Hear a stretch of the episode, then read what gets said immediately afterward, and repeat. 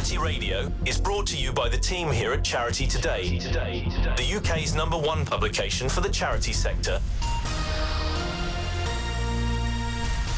Volunteer management software, Rosterfy.com, proud sponsors of Charity Radio. Hello, and welcome back to another edition of the Charity Radio podcast produced by the team here at Charity Today. I am Adam Wolstenholme, and once again, delighted to be your host for this podcast. For any new listeners joining us this week, if you don't know already, this podcast is in partnership with Rosterfy.com, and each week we showcase all of the latest charity news stories to hit the headlines.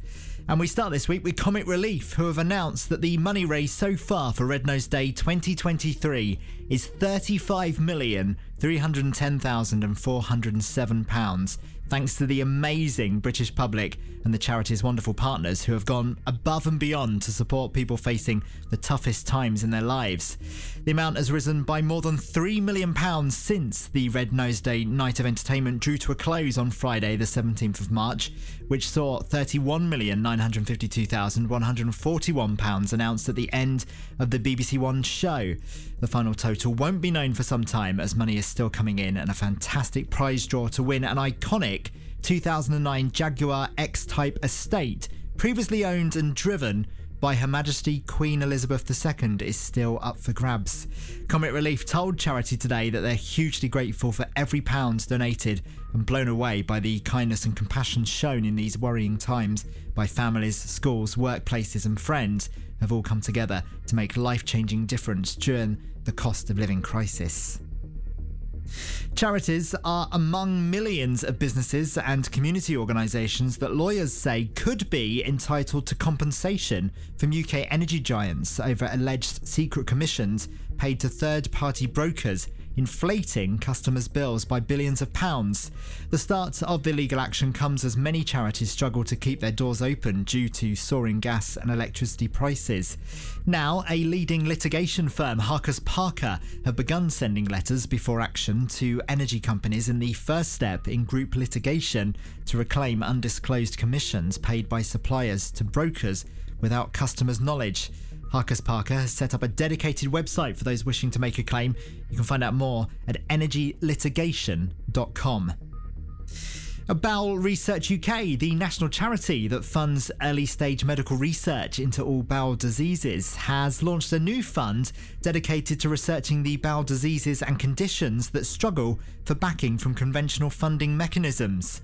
The new Hard to Fund fund has been specially created to address the funding gap for unfashionable or uncommon bowel diseases and conditions, with the charity pledging to ring fence between 10% and 25% of the money that it raises annually to the projects. Bowel Research UK has identified six main criteria for assessing applications, and the details can be found on the website at charitytoday.co.uk. Rosterfy. Our comprehensive and highly configurable platform is the full package. It will help you run successful volunteering programs and give you the scope to grow your operation. Rosterfy helps you bring volunteer management to life. Book your demo today. Visit rosterfy.com.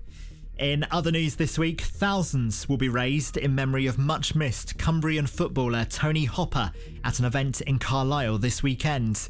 A black tie charity ball in the city will see friends, family, and former teammates gather to remember Tony, and it will be a major fundraiser for the Motor Neurone Disease Association.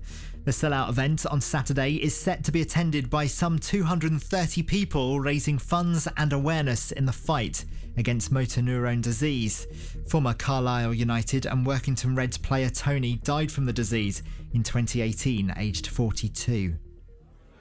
Let Sinclair Method UK help you navigate your recovery from alcohol misuse by providing individual support whenever and wherever you need it.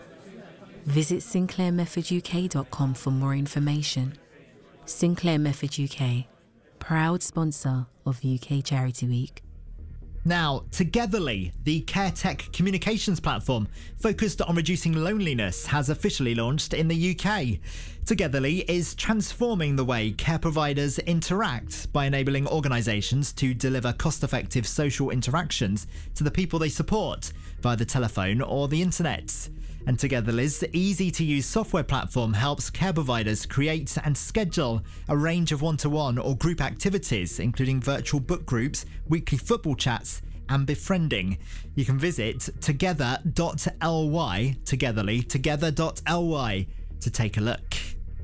And finally, this week, an 11 year old from rural Bristol is embarking on a week long walk to school challenge, which will see her cover nearly 100 kilometres in aid of a charity working with primary schools in rural Kenya.